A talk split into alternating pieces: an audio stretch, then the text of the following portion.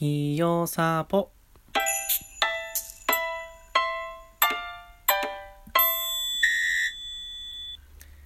こんにちは看護師の和戸くんです。この配信を聞いてくれてる人はきっと国家試験を控えていて時間のない状況なのかなと思います。残り1ヶ月で合格するための勉強方法3つのポイントを伝えたいと思います。楽して合格できるような方法ではないです。だけど、他の、そうですね、配信者、例えば YouTuber の人とかは、きっと話さないであろう方法について解説します。短い話でもないので、まあご飯を食べるときとかにでもね、聞いていただけたら嬉しいなと思います。大学4年の時、僕は1月の最後の模試でさえ D 判定、不合格ラインでした。研究室が忙しいとか、普段の授業もあるし、バイトもあるし、勉強する時間がない、なんてよく言い訳をしてました。それでも、12月過ぎからどうにか這いつくばって勉強して、ちゃんと合格ラインの点数にたどり着きました。勉強できる人は、地頭が違うんだよ、とか、特殊能力みたいに言う人がいるけど、それは違います。知らないことを知ろうとして、一つ一つコツコツ積み上げた結果が試験の合格です。勉強は誰にでも等しく与えられたチャンスであることを忘れないでほしいです。看護師国家試験は2月14日。チャンスは一度。学費は高いし、辛い実習も乗り越えました。あともう少し、どうにか頑張って、みんなと一緒に合格したいよね。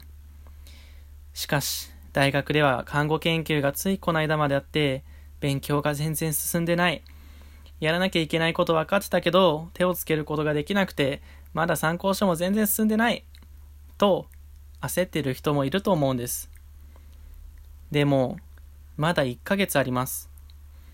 1ヶ月必死に勉強したら、それなりの勉強量になりますよ。先を走っている人に追いつけるかどうかは気にしなくていいです。合格するかしないか、ただその2択しかありません。そして、合格するための行動をとにかく取れ。わかる問題を1問でもとにかく増やすんです。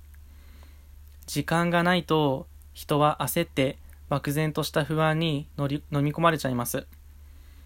だからまずこの気持ちを忘れないでほしい。合格するための行動をひたすら取ること。僕が12月から始めた1日8時間から10時間の勉強内容を今から話します。その前にこれは徹底してほしいと思っています。友達と話すのはご飯の時だけ。スマホは機内モードにして LINE の即レスはやめる。Twitter のタイムラインも見ない。休憩するときに15分くらいだけ SNS や YouTube で気分転換をしましょう。これを徹底することで集中力と勉強時間ちゃんと確保できます。使う参考書使う参考書は何でもいいです。何でもいいけど、みんなが知ってるクエスチョンバンクありますよね。必修と一般、両方買いました。僕はこれだけでした。自分がわかりやすければ何でもいいです。過去問、そして過去問ですね。最低でも過去問は5年分用意をしましょう。学校で配ってくれる先生もいるんじゃないのかな。最低5年分です。大事なこと、3つポイントがあります。それぞれについてこの後解説はしますが、大事なことは3つ。1、まず必修問題を片付ける。2、各参考書や過去問は最低でも3周する。3、暗記ではなく理解する。この3つが大事です。それでは1個ずつ解説します。まず1、必修問題をまず片付ける。どれだけ頑張っても必修で40点いかなかったらゲームオーバーです。終了なんです。だから QB の必修を最速で終わらせます。必修問題も一般問題もどっちも進んでないよっていう人もいると思います。この場合もまず必修。まず必修です。とはいえ、同時並行で進めないといけないんですよ。勉強の割合としては、まず必修だけ一周します。それができたら、必修7割、一般3割くらいのペースで勉強を進めます。まあ、必修の問題だけ解くのはね、そんなに時間かかんないんですよ。意外と。やったらわかる。QB の必修をある程度進めたら、今度は過去問が解けるかをやってみます。もちろん過去問からやってもいいんですけど、解説がわかりにくくて立ち止まると、時間がもったいないですよね。やる気も落ちちゃうし。だから、まず解説もわかりやすい QB などの参考書で、網羅的に勉強することをお勧めします。これが1個目。次、大事なこと2つ目。ここね、結構ちょっと量多いんですけど、2つ目は、各参考書や過去問は最低でも参集するについて。これは大学受験とかでも似たようなことやったかもしれないです。でね、最初の1周目というのはどうしても時間がかかるんですよ。それはわからない問題だらけだからです。だけど、2週目から復習だから、足取りがどんどん軽くなっていきます。単に3週繰り返せばいいというわけではありません。効率よく勉強するために、自分がわかる問題とわからない問題を区別することが大事なんです。そして、解説から学ぶことがとにかく大事。具体的な最低3週の方法、やり方を説明します。これ通りにやる必要はないんですけれども、これから話す考え方は覚えていてほしいなと思っています。問題1問ごとに正解すれば丸、間違えたら×を問題番号の横にメモしておきます。これは1周目でも2周目でも3周目でも必ずやります。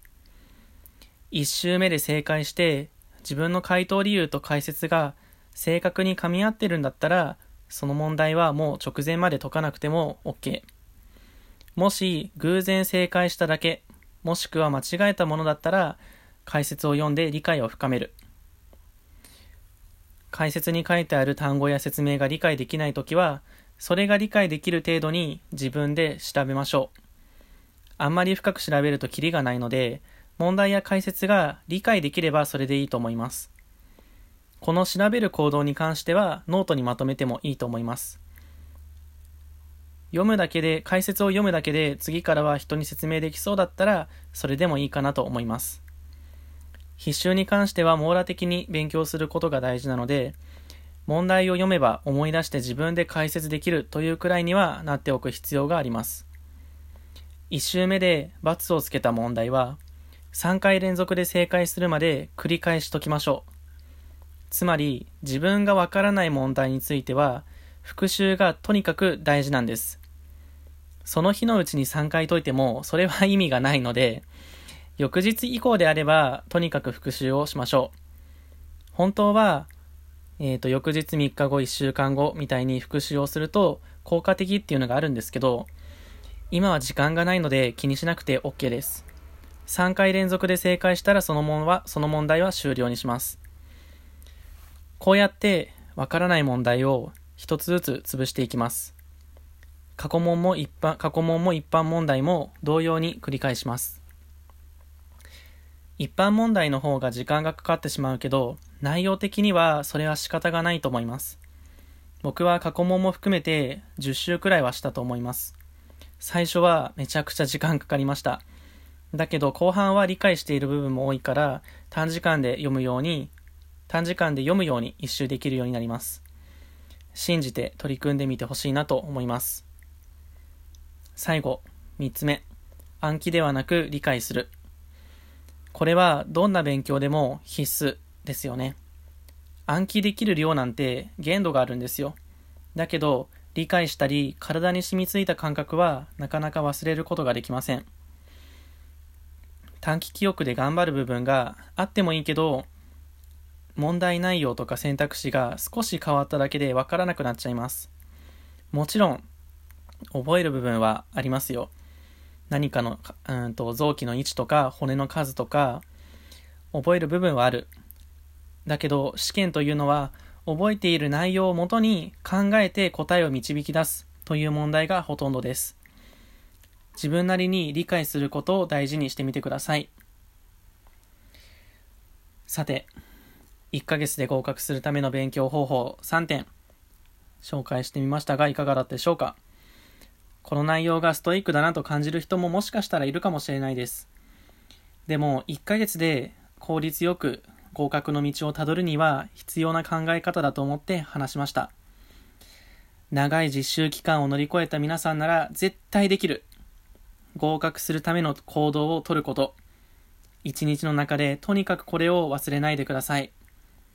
体調を崩さず、勉強が進むことを願っています。看護師の和田くんでした。またね。